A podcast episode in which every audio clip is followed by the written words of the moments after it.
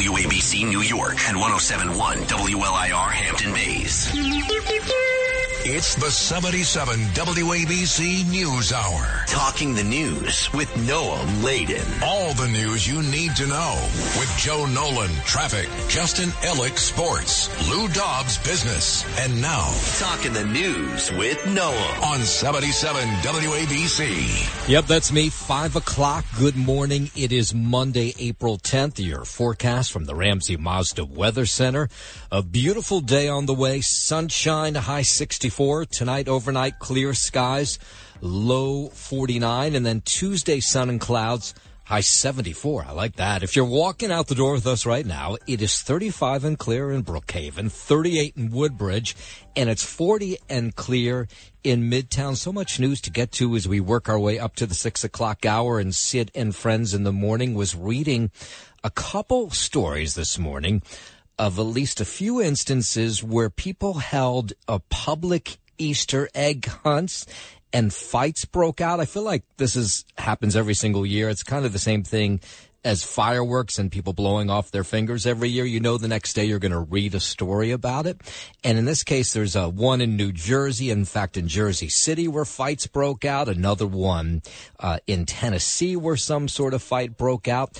And it reminded me a number of years ago that uh, we were at the Bronx Zoo with the kids when they were a little bit younger, and they were holding what they called an Adams Family Easter egg hunt. I don't know. They were, I guess, they were looking. Easter wasn't good enough of a theme, so it was the Adams Family, and all the eggs were black. And um, there were way too. We went to the zoo, and there were way too many people for the amount of eggs, and I think that's what happened in New Jersey yesterday as well. And so instead of parents behaving, of course they don't behave, which is always sort of intense for me because it's an egg with a small, tiny little piece of candy inside. But there we were. And uh, they took the eggs and they didn't even hide them, which I never understood about this. Is I always thought the Easter egg hunt is you're looking through bushes and trees, you're trying to find them. In this case, they threw them into an open field where you could see where they all were. And they said three, two, one, and they told the kids to go racing for the eggs. And sure enough, there just wasn't enough of them, and there was too many parents and too many kids, and parents started fighting each other. And I was like, okay, let's get the hell out of here. Uh, it ain't worth fighting over or throwing a punch over an Easter egg. I'll go buy the kids a package of Reese's peanut butter cups, which is what I did. I go, here you go, go to town. Uh, it ain't worth it.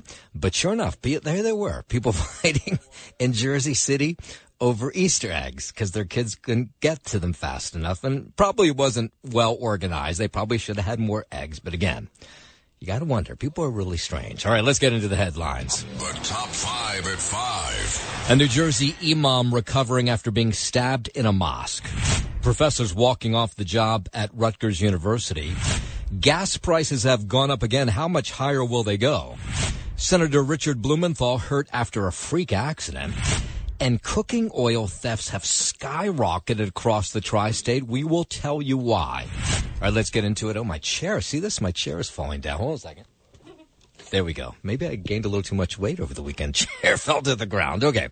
Let's get into it. One of the holiest days of the year taking a ugly turn yesterday in Paterson, New Jersey, when a religious leader was attacked inside a prominent Paterson, New Jersey mosque.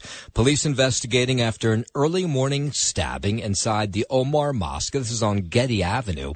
The man had visited the mosque a bunch of times before to pray, was leading prayer when this 32 year old Sarif Zorba allegedly stabbed him multiple times in the back. Uh, thankfully, other parishioners went in to save him. As they knelt forward in the prayer, uh, this uh, this uh, person uh, pulled out a knife and lunged forward and attacked the imam, stabbing him multiple times in the back. The congregants rushing the man waving the knife held him down until police arrived. Cops cuffed him, investigators trying to figure out why. He walked in and attacked this imam during the holiest month of the calendar year for the Islamic faith. Members uh, continued with their four other daily prayers after this imam was rushed to the hospital. Apparently, he's going to recover, but it's going to take a while. that not only are we praying for him, but there will be extra protection around his mosque and other mosques. Extra police attention is automatic in a situation like this because, quite frankly, I, feel like we could have lost this imam, right? Because he's just praying in peace. That's the mayor of Paterson, the imam, a father of three, a leader in the community, recovering at the hospital. Officers, police vehicles surrounding mosques in Paterson, other parts of northern New Jersey, at the remainder of the day, just to make sure this was just an isolated incident, which they think it is. This will make us um, join with each other uh, in a stronger fashion to, to, to um, even attend the mosque more regularly to make sure we're here with our brothers and sisters and uh, in, sol- in, solidarity. Yeah, so over the day yesterday, they were questioning this stabber. Still don't know what his motive is. Still trying to figure that out. 506 now, over 9,000 professors at Rutgers University going to walk off the job today. This is a huge deal. 77 WABC's Alex Barnard joins us live with this story. Good morning, Alex. What's going on here? Well, good morning, Noam. And yes, that's right. The strike, which begins at 9 a.m. today, will be the first in the 256 year history of the university and one of the largest in the history of U.S. higher education. The move threatens to shut down classes at all three Rutgers campuses of Newark, New Brunswick, and Camden, impacting more than 67,000 students. Todd Wolfson, a professor and one of the union leaders at Rutgers, listed some of the union's demands on News 12 New Jersey. We're fighting so that our PTLs get equal pay for equal work, so that our PTLs, our adjunct faculty, get have a right to longer term contracts. We're fighting so that grads can have a living wage, so that fellows who are working alongside us are part of our unit and for five years of funding. The decision to strike comes after months of negotiations failed between the university and three unions, which represent just over half of the educator positions at the school. These negotiations had been going on for days, but fell apart late Saturday night. In a tweet Sunday night, Governor Murphy said, quote, Rutgers University is one of the nation's premier institutions of higher learning. I am calling the university and union bargaining committees to meet in my office tomorrow, meaning today, to have a productive dialogue. The world-class educators, students, and staff at Rutgers University have my word that these parties will negotiate in good faith to reach an agreement that is fair for all parties. So I can assume classes are off today? It would appear that would be the case. And it's all about money and health benefits. Is that the big two things? Yeah, those are the those are the main two items. Uh, there's not a, it's not clear exactly what else they they want, but it, it would seem to be money. I would assume. All right, WABC's Alex Barnard. Thank you very much. WABC News Time 509. While we're talking traffic, uh, let's talk gas. Oil prices surging to nearly the highest of the year after OPEC nations announced last week they'll be slashing oil production by more than a million barrels a day, and it'll last through the end of the year. It's possible based on this movement in oil prices that we could see gas prices increase anywhere from 10 to 15 cents. I think it's already done that in New Jersey, at least. It seems when I went to fill up the tank over the weekend that I was paying a lot more than I had the last time. That's a AAA's Mark Jenkins. Another round of rising prices is likely on the way, but it's not uh, at this point anything um, you know, to where we're expecting gas prices to shoot back up to four dollars a gallon anytime soon. At least not at this point. Yeah, so the spike couldn't come at a worse time, right? It's when people are going out and about. Springtime's beautiful outside. I was driving my kid back to one of my kids back to school in Philadelphia over the weekend, and I will say this: I think I paid like three twenty a gallon, and when I got to Philly, it was four twenty a gallon. So I guess uh, you know it's cheaper than it is in Pennsylvania. And oftentimes they're the highest prices of the year during the springtime. Yeah, and then they have that summer blend. Sometimes that can be more expensive, but anyway, either way, you are paying more than you were just a couple weeks ago. Five eleven now. A federal judge appointed by former President Trump halting FDA approval of abortion pill of this abortion pill. Vice President Harris says uh, her and President Biden will do anything they can to make sure women can make choices for themselves and get hold of this pill. There is no question that the president and I are going to stand with the women of America and do everything we can to ensure that women have the ability to make decisions about their health care, their reproductive health care, in, in a manner that is, is, is what they need. It was on Friday a Texas judge issuing a stay that'll stop the prescription and distribution of the pill. Um, let's see. There's more from uh, let's see the uh, Biden administration. Here's Health and Human Services Secretary uh, Xavier Becerra. One judge in one court Where's in one state rather? turned upside down the FDA's approval process for safe and effective medications. That's Javier Becerra, butchering his name. More from him. You're not talking about just mifepristone. You're talking about every kind of drug. You're talking about our vaccines. You're talking about insulin. You're talking about the new Alzheimer's drugs that may come on. Yeah, my guess is this may go to the Supreme Court. Then you had uh, Congresswoman Alexandria Ocasio Cortez over the weekend says Supreme Court Justice Clarence Thomas should be impeached. Let's hear why she says that. We should pursue the course. If it is Republicans that decide to protect those who are breaking the law, then they are the ones who then are responsible for that decision. Yes, a New York Democrat arguing that Thomas's failure to report lavish gifts and hospitality from a GOP donor constitutes a conflict of interest and breaking of the law. I heard Frank talking about this on the other side of midnight, and I think he had it right. And I, I, had the same sort of reaction he did. The headlines looked bad, like it looked like maybe uh, uh, Justice Clarence Thomas was hiding something by having vacations with his extraordinarily wealthy friend. But the reporting rules about these things they only kicked in two weeks ago. So um, you know, if they just started two weeks ago, now he's reporting that he's hanging out with a very wealthy friend. Is there something wrong with having a wealthy friend take you on vacation? Chief Justice John Roberts must now come forward and state if he allows and is allowing this kind of very serious corruption to happen on this court. Yeah, I think this is a move trying to get a justice off the court so Joe Biden can put one in. I do not think that uh, this court any longer has the legitimacy yeah. Uh, again, these reporting rules only kicked in, I think it was March 14th. That's why we're finding out some of these vacations he went on. Yeah, I have a wealthy friend who I sometimes go on vacation with, and he he pays for everything because he's wealthy, extraordinarily wealthy. And so, uh, you know, it's silly. I try to pay, but he looks at me, come on, who are you kidding? 513 the two Democratic state representatives who were expelled from the Tennessee State House this week say Republicans are trying to silence them. The Tennessee House Republicans attempt to crucify democracy has instead resurrected a movement led by young people to restore our democracy to build a multiracial coalition. Yet Justin Jones, Nashville, Justin Pearson, Memphis say a predominantly white caucus doesn't want their predominantly black and brown districts to have a vote.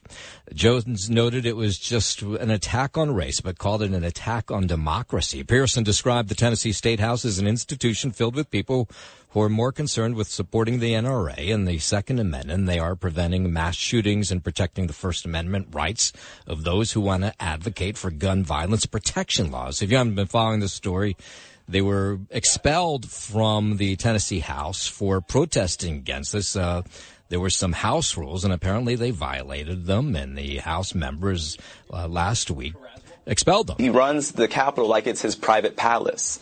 And so there is no democracy in Tennessee. Tennessee is the most undemocratic state in the nation. The reality is an institution filled with people who are more concerned about supporting the NRA and supporting the Second Amendment than it is protecting the First Amendment rights of children and teenagers. Yeah, so some Democratic House members will try to push back against this, get these uh, law two lawmakers reinstated. They'll say they'll try to start doing that this morning down in Nashville. 515, first check of sports on this uh, Monday morning. Let's head over to the 77 WABC Sports Desk and say good morning. Happy Monday to Justin Ellick. Well, happy Monday there, Noam Laden. We'll start on the diamond in Baltimore where the Yankees bested the Orioles 5 to 3 to secure their third straight series win to start the season. Aaron Judge continued his hot start with not one but two home runs, including this insurance shot in the eighth to put the Bombers up 5 to 2.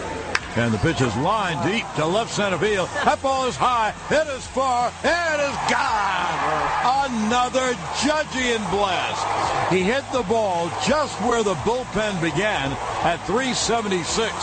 All rise. Here comes the judge, and the Yankees take a 5-2 lead. That call courtesy of WFAN. On the bump, Nestor Cortes moved to 2 0 on the year with 5 and third. Solid innings of work, allowing just two earned runs over four hits. The Yanks will try and keep it going tonight in the series opener with the Cleveland Guardians. First pitch is set for 6:10 p.m. Eastern Time, and we'll see Domingo Germán get the ball going up against Cleveland's Shane Bieber. In Queens, the Mets lost 7 2 in the series finale with Miami after taking the first two contests against the Marlins over the weekend. Carlos Carrasco was underwhelming once again on the hill for New York, unable to get through five innings of work while yielding six earned runs over six hits. Hits. The Mets will see if they can bounce back when they open up a series tonight at home against the San Diego Padres. Max Scherzer will be tasked with taking on San Diego's Yu Darvish for 7:10 p.m. first pitch. On the hardwood, the season finale for the Knickerbockers didn't quite go to plan with a 141 to 136 loss to the Indiana Pacers at the Garden, despite another great showing out of Immanuel Quickley and Obi Toppin going going for 30 and 34 respectively. New York couldn't stop a well-rounded performance out of Indiana. They finished the year with a 47 to 35 record and the fifth seed in the Eastern Conference. They'll meet fourth seed Cleveland in the first round of the playoffs, set to tip off this upcoming Saturday. As for the Nets, they got a preview of their first round opponent in the Philadelphia 76ers, only to get run up by a score of 135 to 105, 134 to 105, I should say, to close out their regular season. Yesterday's score is hardly indicative of what you can expect in that first round, though, with no starters on either side of the court playing meaningful minutes in the contest. That series will begin this upcoming Saturday afternoon in Philadelphia and out in Augusta, Georgia. The Spaniard Jon Rahm affirmed himself as the world's number one golfer, winning the 87th Masters tournament at Augusta National Golf Club. This is Rahm's first career Masters win, adding the second of four majors to his career's victories list. He won the U.S. Open in 2021. He's also the second player from Spain to win two different majors, joining legend Seve Ballesteros. He was sports. Wait, did you watch when uh, you had to be watching when they went to put the green jacket on him because that Yeah. was a big conversation you and I were having last week. Right. And did you see? That it fit? No. so maybe there's something to it. It did not fit. He went if you he he, he had a moment where he was going to close it, and Yeah. I think he realized, Yeah. oh wait a minute, if I close it, Well, he's it's a- not going to close over my stomach. He's a so girth- he did not. He's a girthy fella. I think what Yeah. they what they do know is they probably do the bare minimum. They're trying to get the length of the arms right at the very least. Not not expecting these guys to close a button. I mean, they're standing up. What are you closing a button for? well, it looks you know everybody else had their button closed. I guess I don't know. Maybe they fix it. they're gonna fix it. All right. Well, Where they will, but now in Yeah, answer no, our question, they don't tailor it. There's Where- no tailor on the on site. Where was the in-house tailor? he wasn't there. That's what I'm asking. Donald Trump's lawyers were out on the news shows this weekend. We will hear from them. There was a mall shooting in Newark, Delaware. We'll get the latest on what may have started that. And Fifth Avenue and St. Patrick's Cathedral all packed this weekend for Easter Sunday. We'll hear from some of the people who had some pretty cool bonnets on. But first, at 520, a check of Wall Street. Here's Lou Dobbs. This is the 77 WABC Lou Dobbs Financial Report.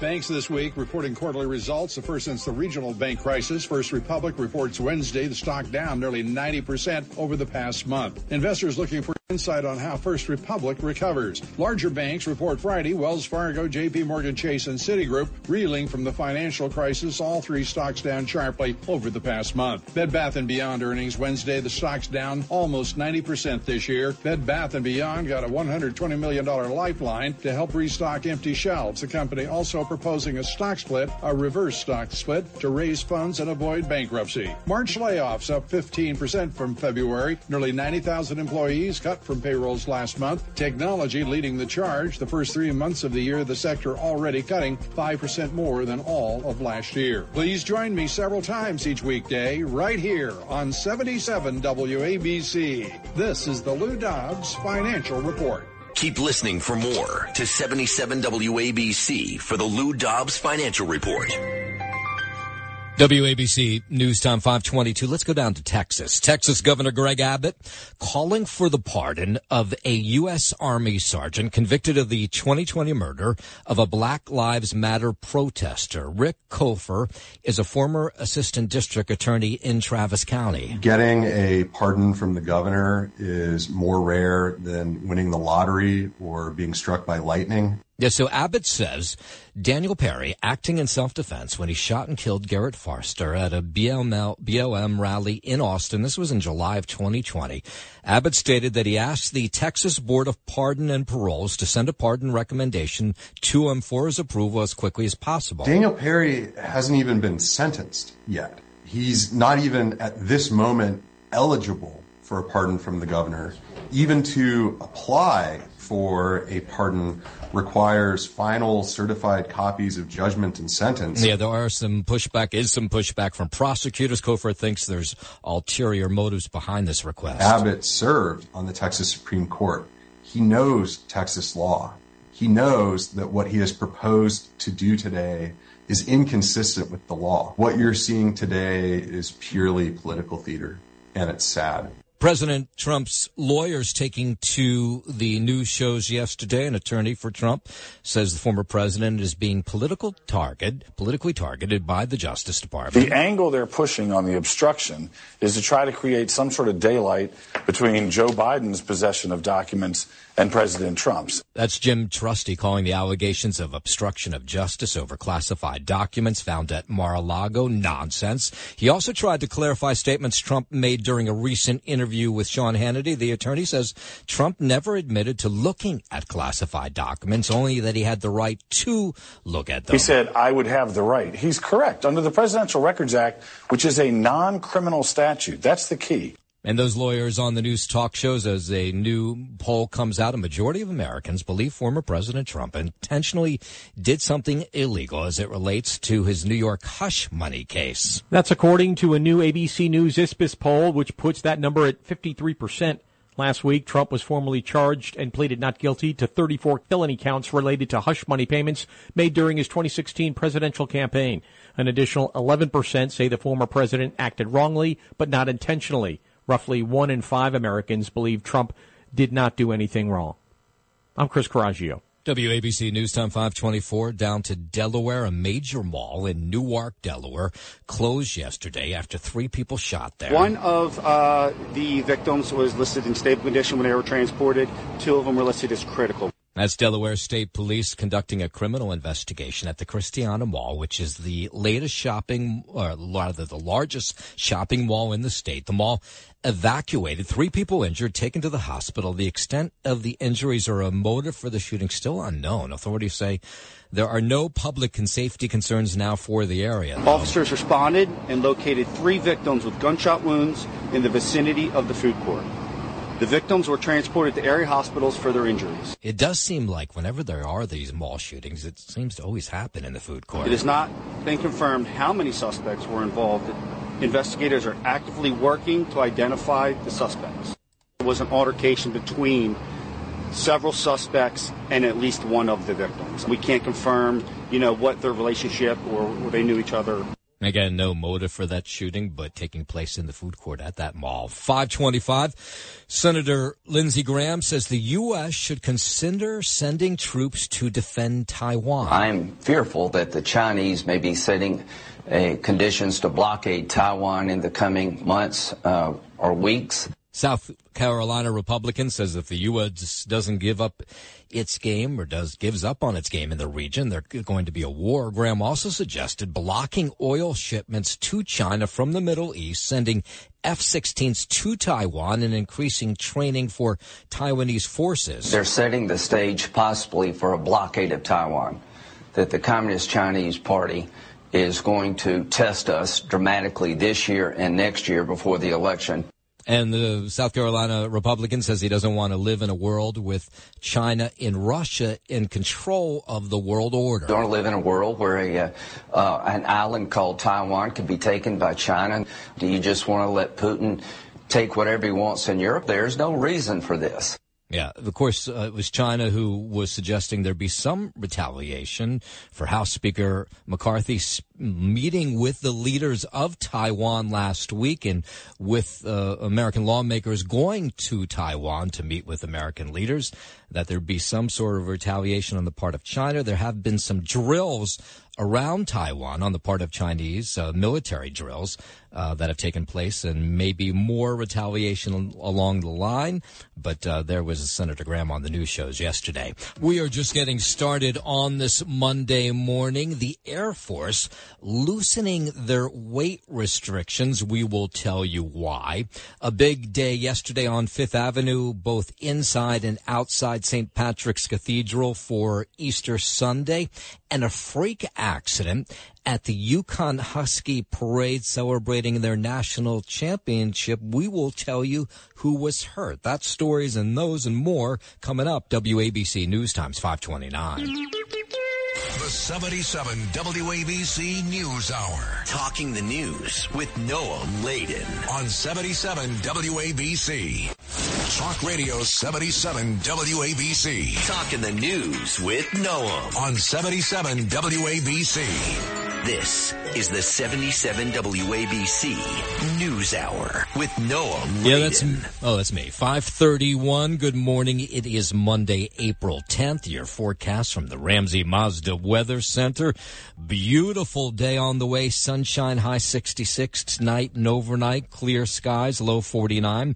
Tuesday, sun and clouds, even warmer. High seventy-four. If you are walking out the door with us right now, so happy you are. Thirty-five and clear in Brookhaven. Thirty-eight in Woodbridge, and it's forty-one and clear here in Midtown. So much more to get to as we work our way up to the six o'clock hour and Sid and Friends in the morning. We'll start with the Air Force. The Air Force is loosening their weight restrictions, allowing now for heavier recruits. It's a move to address really slumping recruiting numbers. Today, youth are more sedentary than they used to be. To bring them in and make them airmen, we had to change some things. Yeah, so basically what she's saying is uh, Americans are fat from staring at their phones, that being American kids who become military members, so they're willing to take them a little heavier than they used to to put them into fighting shape. That's Leslie Brown with Air Force Recruiting. She says that male recruits are now permitted to have up to 26% body fat, while females can have 36%. That puts the Air Force in line with other services, and she says they've not seen any negative impact since these new numbers have been been instituted. If the trend stays as it is, we may miss our recruiting goal by more than 10%. And that's why they're upping the numbers. By the way, the most doctors say a healthy body fat is anywhere between 9 and 18% for men. And they're taking up to 26% now with the Air Force. But they say they'll get people in fighting shape. If they're fat, they'll put them in shape. The other services have changed theirs in alignment with DoD policy, and they've not seen any negative impact Yeah, so she says hopefully that will juice the recruiting numbers for the Air Force. Let's bring it back home to New Jersey. Authorities in Phillipsburg, New Jersey say a police officer and a civilian recovering from a shooting during a very violent domestic violence incident over the weekend. The suspect took his own life, but not before he shot at a New Jersey state trooper and a woman. He shot, the officer was shot through a police cruiser, striking the officer before this guy turned the gun on himself. There were a fair amount of eyewitnesses to this shooting that took place middle of the day. I hear three gunshots, uh, boom, boom, boom, and immediately following after that, I heard this scream like out of hell, and I knew that you know that that moment that you know it wasn't right. So I got my phone out. I came right over here by the corner. I called 911, and I saw this man in the street pacing back and forth as if he was distressed. I saw the the man shoot at the cops one more time. Then he switched, put the gun into his left hand, and then shot himself in the head. Yeah, uh, it must have been an ugly scene. Both the officer and the woman taken to Bethlehem Hospital. The officer reportedly in good spirits. We do not know the condition of the woman who was shot three times. Suspect was known as a domestic abuser and reportedly shared a child with this woman. 534, let's go up to Connecticut, UConn. Big weekend there in Connecticut, especially in Hartford, where they celebrated UConn's national championship basketball win with a big parade over the weekend. 50,000 people showing up in Hartford to celebrate that basketball team. UConn! Huskies! UConn! Huskies! UConn! Huskies! UConn! Woo! One of the greatest sports fan moments of my life. Oh, okay. I flew home from Florida for this. It's a great day. It's good energy. Alabama was the number one overall seed in the tournament. Um, but February came around. Hurley is coaching his butt off. Uh, absolutely crazy. Team started to click, and we got hot right at the moment, and we went for a run. And it was crazy. Yeah, and it was a quite a run and a storyline there. But the big story this weekend in Hartford, Connecticut was actually Senator Richard Blumenthal, who was there for the big party. And during Saturday's event, someone taking video of Blumenthal tripped and fell on top of the senator from behind. He finished the parade, the senator did, and then checked himself into Stamford Hospital, then underwent surgery after he fractured his left leg at this parade. Uh, Blumenthal tweeting out that the surgery was a success, but uh, his leg is going to be in a cast for quite a while after somebody fell on him during this celebration over the weekend in Hartford. WABC News Time 536. Let's bring it back home here to Manhattan Fifth Avenue. Packed surrounding St. Patrick's Cathedral yesterday, Easter Sunday. Lines to get into St. Patrick's. Parishioners were really excited to get a chance to pray inside St. Patrick's on Easter Sunday. It's a very moving church. And I think if you're even here alone, as I mentioned, you're not alone at St. Pat's. It's an amazing church, and we wanted to do Easter Sunday as a family. One of the most important holidays in the Christian Catholic calendar. It's amazing to be here at one of the best churches in the world. Yeah, as you can hear from those accents, people from all over the world happy to be at St. Patrick's. I think that people enjoy work. Oh, so and then afterwards, of course, they have the big Easter bonnet parade right outside on Fifth Avenue. Boy, it was a beautiful day for that, and some of the bonnets were pretty fantastic. I think that people enjoy working on fancy, fun headpieces, and they want to come out and show their work. Since I am a milliner, a hat maker, it's sort of my holiday.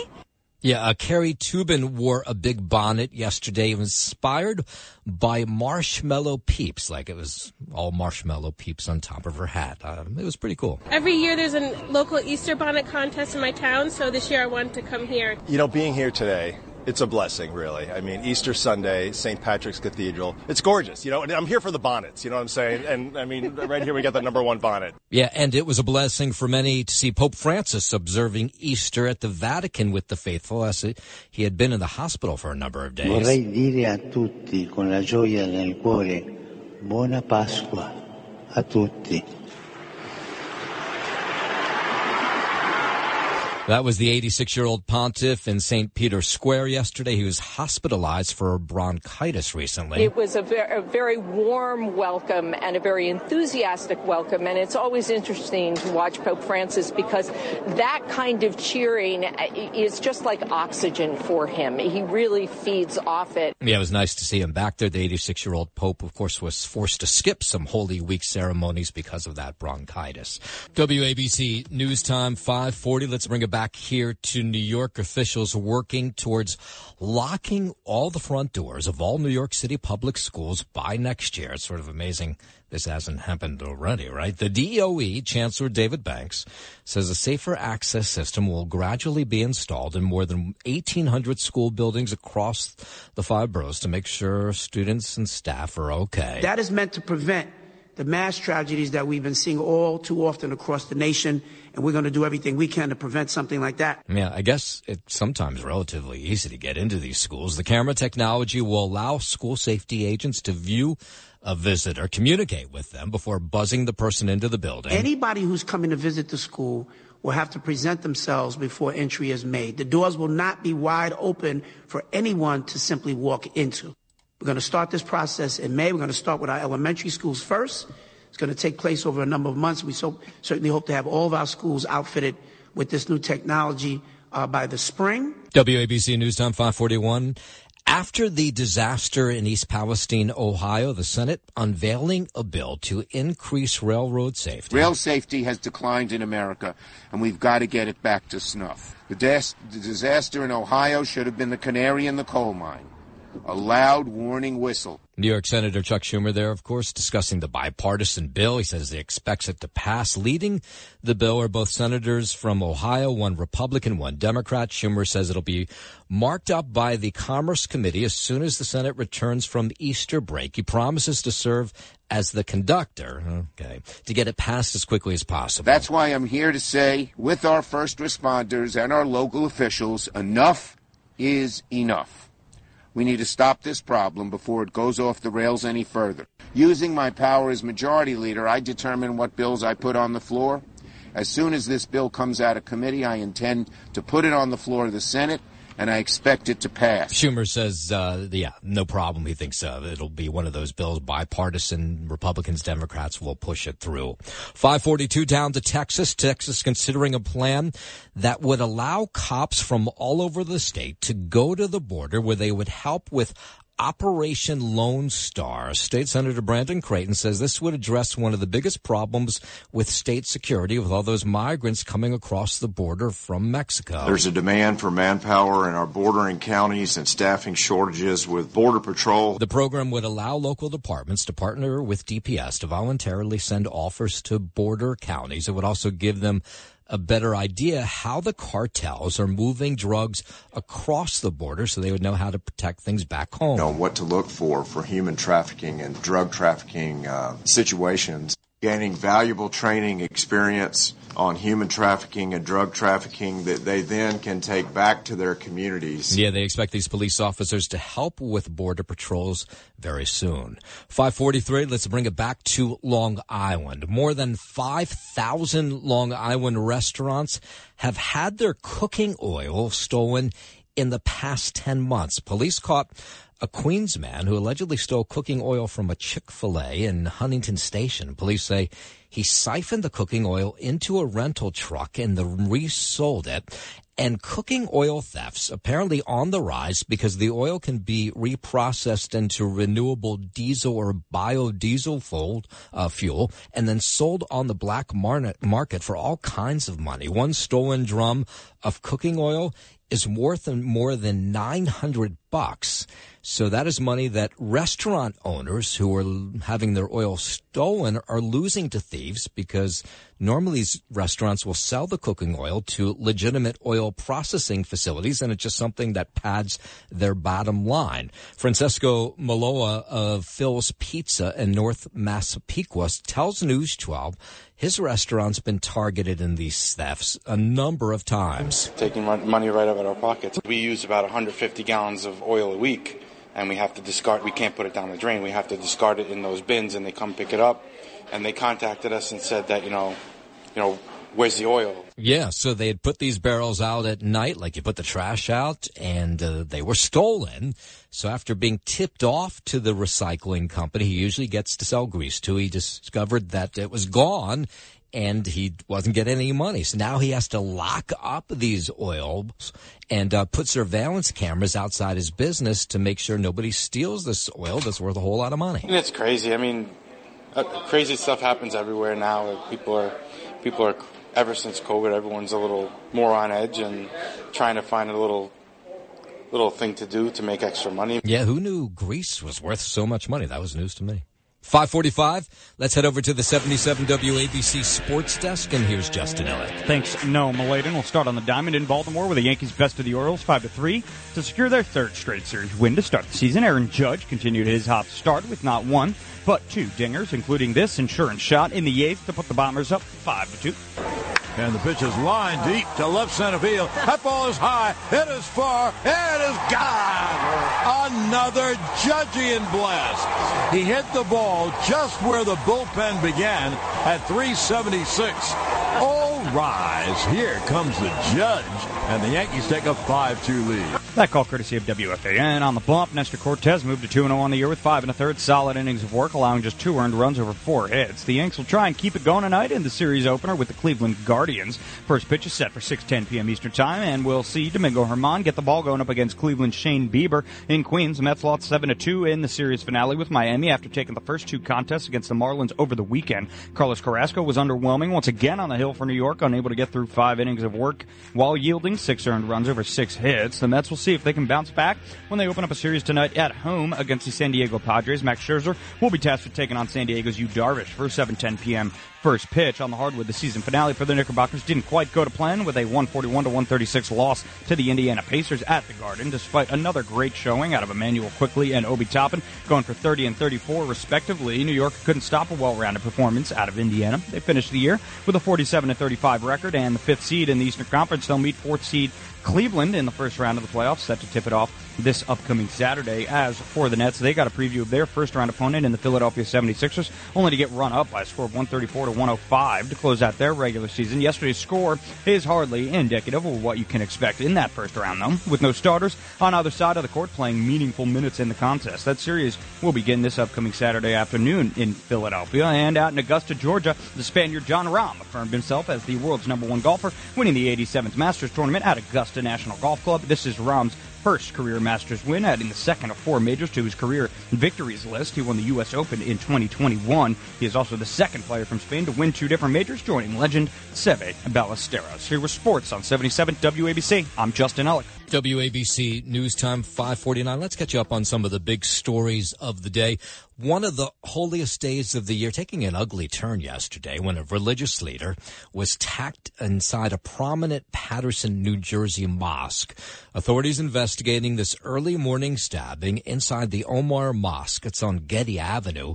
The suspect apparently had visited the mosque several times before to pray. The imam leading prayer when this guy, a 32 year old, his name is Sarif Zorba, allegedly stabbed the imam multiple times in the back. As they kneeled forward in the prayer, uh, this uh, this uh, person uh, pulled out a knife and lunged forward and attacked the imam, stabbing him multiple times in the back. The congregants rushing the man, waving the knife. They held him down until police arrived. Here's the mayor of Paterson. That not only are we praying for him, but there will be extra protection around his mosque and other mosques. Extra police attention is automatic in a situation like this because, quite frankly, I feel like we could have lost this imam, right? Because he's just praying in peace. Yeah, easily. The imam, a father of three, a leader in the community, recovering at the hospital. No word on his condition. At least we could not get one this morning. Officers and police vehicles surrounding the Omar Mosque the remainder of the day. They went on with four more prayer services there yesterday to show that they were not going to live in fear, but continue on to practice their religion. This will make us um, join with each other uh, in a stronger fashion to, to, to um, even attend the mosque more regularly to make sure we're here with our brothers and sisters and uh, in, sol- in, solidarity. Yeah, police still don't have a motive for this. They're still talking to this creep who stabbed the imam. Down to New Brunswick, New Jersey, Rutgers University. Picket lines expected today at Rutgers University's three main campuses after the campus faculty voted yesterday to go on strike. I'll stand out here in the cold all day long as long as it's as long as it's speaking truth to power against this corporate monolith. Don't think that because it's a state university that it's not a corporate monolith. Governor Murphy now calling on both sides to meet with him in Trenton today. Leaders of three Rutgers faculty unions, which represent about 9,000 professors, part-time lecturers, graduate students say the strike was called after talks for a new contract has stalled. I'm here to support the union. We are all brothers and sisters. And we got to stay united to fight to make sure all of us are treated fairly. Yeah, it is the first strike in the school's 256 year history. The assumption here is that we haven't got an official word from Rutgers that classes will be off today. And oil prices, have you noticed you're paying more for gas today? Like 15 cents more, maybe more, depending on where you are in the tri state. It's possible based on this movement in oil prices that we could see gas prices increase anywhere from 10 to 15 cents. Yeah, I think we've already seen that. The uh, OPEC nations announcing that they're slashing oil production by more than a million barrels a day starting next month, lasting through the end of the year. Another round of rising prices is likely on the way, but it's not uh, at this point anything um, you know, to where we're expecting gas prices to shoot back up to four dollars a gallon anytime soon. At least not at this point. Man, that's Triple A's Mark Jenkins, who says the upcoming spike couldn't come at a worse time when people, of course, are out and about driving, and enjoying the spring. But he says uh, expect those prices will go even higher in the coming months. And oftentimes they're the highest prices of the year during the springtime. Yeah, I, I, noticed that this weekend. I was paying more when I filled up the tank. When I took my kid back to college in Philadelphia, it was uh, well, it was three thirty, I think I paid, or three fifteen, something like that, here in New Jersey. And uh, when I got to Philadelphia, they're paying four forty a gallon. So I thought, oh, geez, I guess I'm getting a bargain.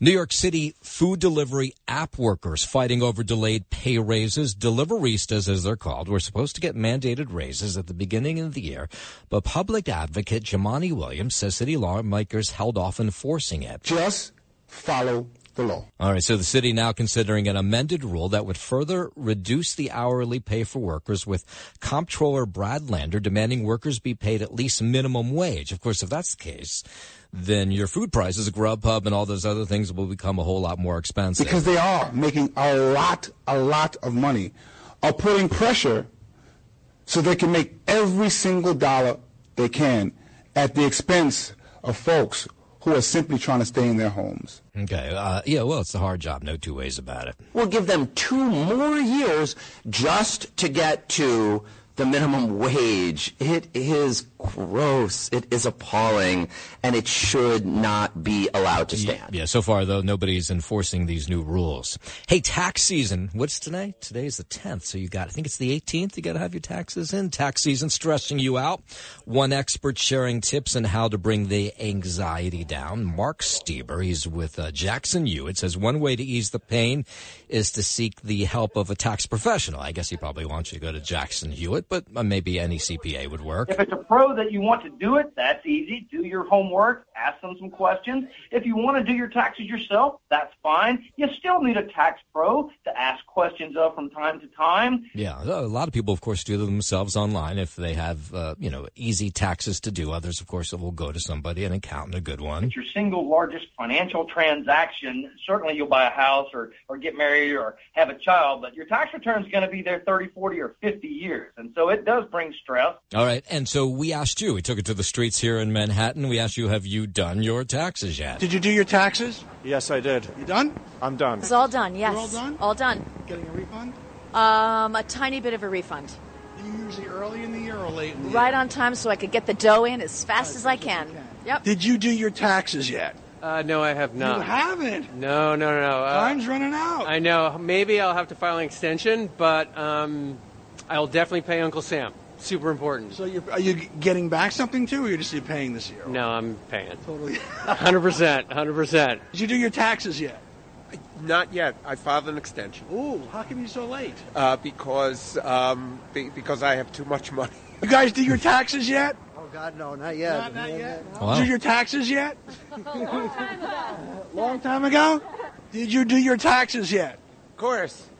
Oh, what was? I guess the majority of people said they hadn't done them yet. Well, you know, those pandemic benefits, some of the things that saved you money or gave you more money in return, they've all gone away. So chances are you are paying more as you pay your taxes this year. And finally, say goodbye to Hello Deli, that beloved West 53rd Street sandwich shop that was made famous by late night show host David Letterman. Remember this?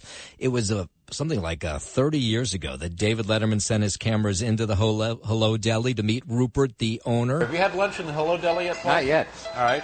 Let's see the menu. Uh, and you, sir, behind the cash register. What is your name, please? Uh, my name is Rupert. Rupert, how do you do? I'm Dave Letterman. I live in the theater right around the corner. Yes, I know that. Uh, tell me a little bit about the deli, Rupert. Well, um, it's just a little deli where we serve um, gourmet foods, Uh-huh. big sandwiches. Right. Do you have a sandwich in there named for me? Yes. What- what's on that sandwich? ham. Well, well, we have um, cheddar cheese, sweet peppers, turkey, lettuce, tomato, uh, honey mustard, and cucumbers. In, in a million years, I wouldn't eat that. okay. Uh, it was from that moment then forward he made Jee into just a huge superstar. Of course, tourists would go and visit this sandwich shop just because uh, he was regular on the Letterman show. Uh, he says that he's just ready to retire, so he's going to close the shop. Not clear how much he's going to get for it, but he said he spent fifty thousand dollars on the shop back in 1993. I imagine its location around the corner from the Ed Sullivan Theater makes it a whole lot more valuable right now.